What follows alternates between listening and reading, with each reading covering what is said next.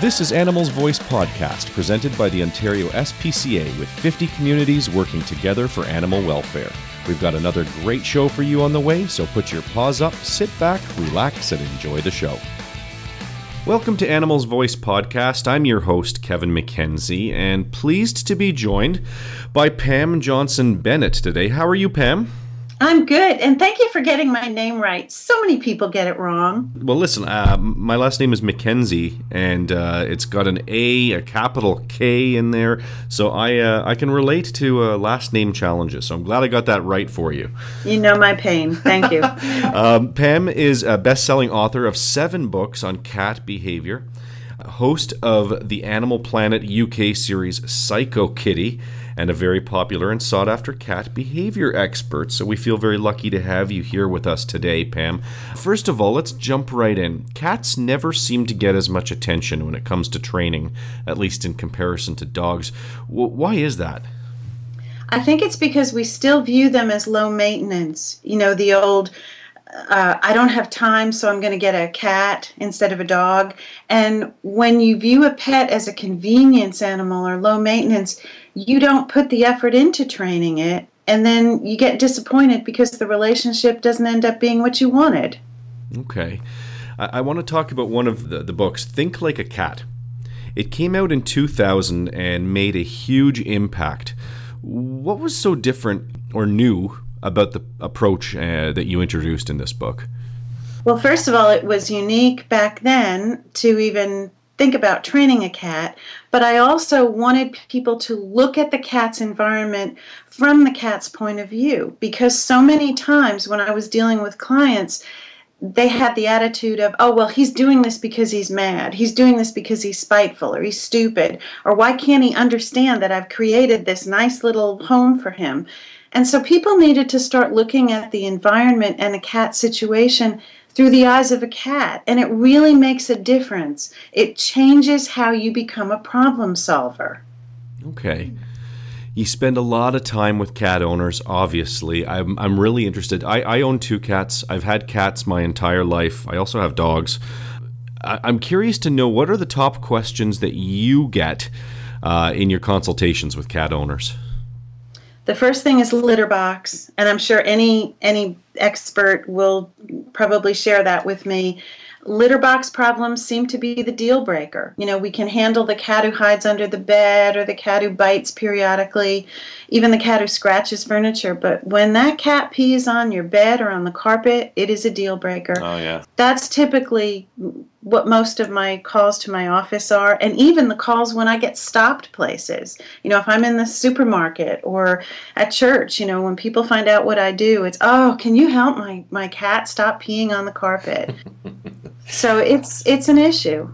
That is is so true. And uh, when I talk to, you know, my primary role here at the Ontario SPCA is uh, I speak with donors, and I talk to them about their cats and their, you know, their, their stories about their pets through the years. And you're right, the one thing is when a cat starts urinating in certain places around the house, that that is the deal breaker and it's such a stress because you feel powerless to control it. And we also wait until the last minute. You know, it's like we clean it up and we think it's a one time thing and it goes on and on. And then you get to a point where I can't take it anymore. And that's when people call me and they're already done. It's like they're ready to surrender this cat. So, you know, for the people listening, the first sign of a change in behavior, whether it's the cat pees outside of the litter box or stops eating or there's any behavioral change, that's the time to seek help. And the first person to contact is your veterinarian. But don't wait. There's a lot of misconceptions about cats. Uh, you know, you hear, oh, they're lazy or they're mean spirited or they're they're plotting against you. um, how, how does learning about cat behavior help break these stereotypes? You start appreciating the cat for being a cat. I think a lot of the stereotypes happen because we expect them to be dogs. If they're not acting like a dog, if they're not showing affection the way the dog is, if they're not coming to us the way a dog would, then they're not as good. And, you know, the bottom line is cats are great cats. Dogs are great dogs. Stop trying to have them be each other. That's great to say. Sound advice. Pam Johnson Bennett, best-selling author of seven books on cat behavior, is with us. And, and Pam, when we come back, I'm going to ask you some questions about how a cat's history can affect its current day behavior. But we will be right back after this break. From November 1st to December 31st, Ontario SPCA branches and participating societies across Canada are running the I Adopt for the Holidays adoption campaign. I Adopt for the Holidays aims to change the lives of orphaned pets and raise awareness about the importance of pet adoption during the holiday season. To take part in I Adopt for the Holidays, drop into your local participating society or visit iadopt.ca. Welcome back to Animals Voice Podcast. I'm your host, Kevin MacKenzie, and still with us is best selling author Pam Johnson Bennett. Pam, you've joined us on Skype. You can hear us okay?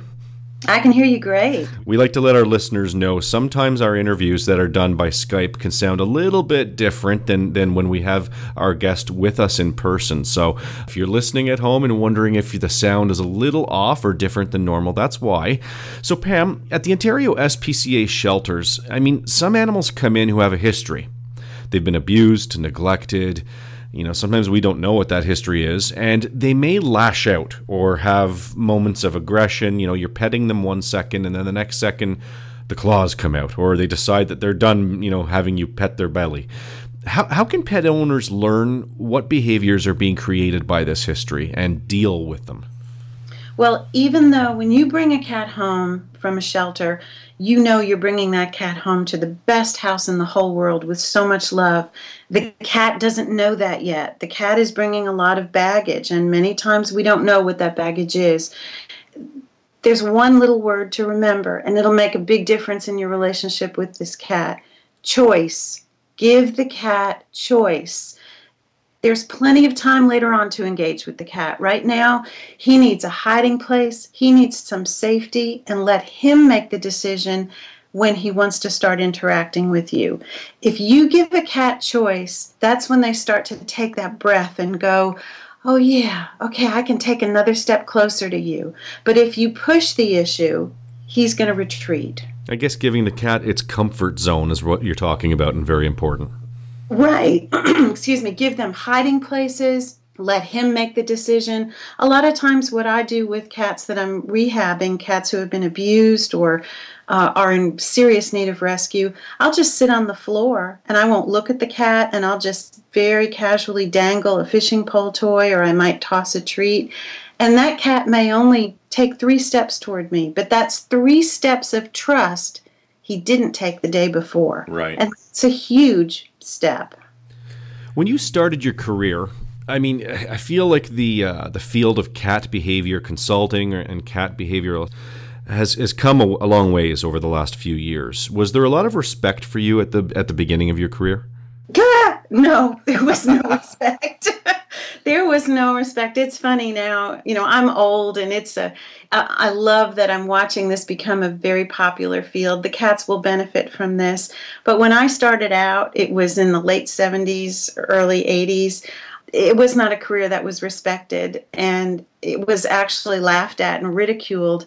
And there were many times when close friends would say to me, Pam, choose a better career but I knew this was my heart. Yeah, it's, sometimes you have to follow your heart, and and you really need to uh, just uh, go with your passion.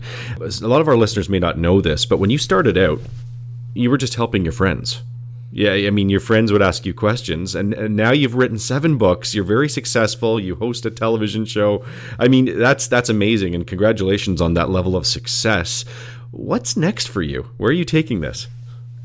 Well, I love what I'm doing. I, I hope that I can continue to just work with cat parents every day, whether it's through Skype, long distance, or house calls or email. We are trying to develop a, another television show, which I can't say much about, but just if you love cats, keep your fingers crossed for that. And writing more books. There, the great thing about this field is the cats have so much mystery and so many secrets. There's a lot to learn still. Mm-hmm. Do you uh, do you currently have cats? I have uh, one rescue cat. Yes, we had uh, three others. They were geriatric, and one by one they passed away. So now I'm down to one. But I feel like I have a hundred because I see so many cats every day. So I get I get my cat my cat fix every single day. You know, the funniest answer on the planet to that would have been if you'd said, "Kevin, I don't really like cats." Yeah, I don't really. Like do you, do you think it's possible? You just said that you're still learning each and every day. I mean, do you think it's ever possible to finish learning about cats? No, they'll never give up all their secrets. That's a great way to put it. Where can our listeners go if they would like to learn more about Pam Johnson Bennett? My website is catbehaviorassociates.com and there we have a lot of articles on there that are free and i tried to be as generous as i could with my information. Or go to pam johnson bennett the facebook page and it's a great community there. And i love to answer questions and i love to hear from cat parents. And i guess uh, our listeners can also check out their local bookstore or go to amazon the, the website to, to look for your books right Yes, they're on Amazon and, and your favorite online retailer. Tremendous. Thank you for your time today. Pam Johnson Bennett, best selling author and cat behavior specialist. Thank you for joining us here on uh, Animals Voice podcast. Thank you, and thank you for the work that you do. Thanks. We appreciate that. And thank you, the listeners of Animals Voice Podcast, for promoting us, for following us online, and for providing show ideas. We would love to hear from you. You can contact me at kmackenzie at ospca.on.ca. Uh, you can find me on Twitter at kevthegrad. And uh, again, we appreciate all your support. Pam, we'll talk to you again, okay? Okay, great. Thanks. All the best. Thank you for joining us for another edition of Animals Voice Podcast. Don't forget to check us out on Facebook, Twitter, and at our website, ontariospca.ca. Animals Voice Podcast is a production of the Ontario SPCA. The Society would like to thank all our supporters. Together, we are the Animals Voice.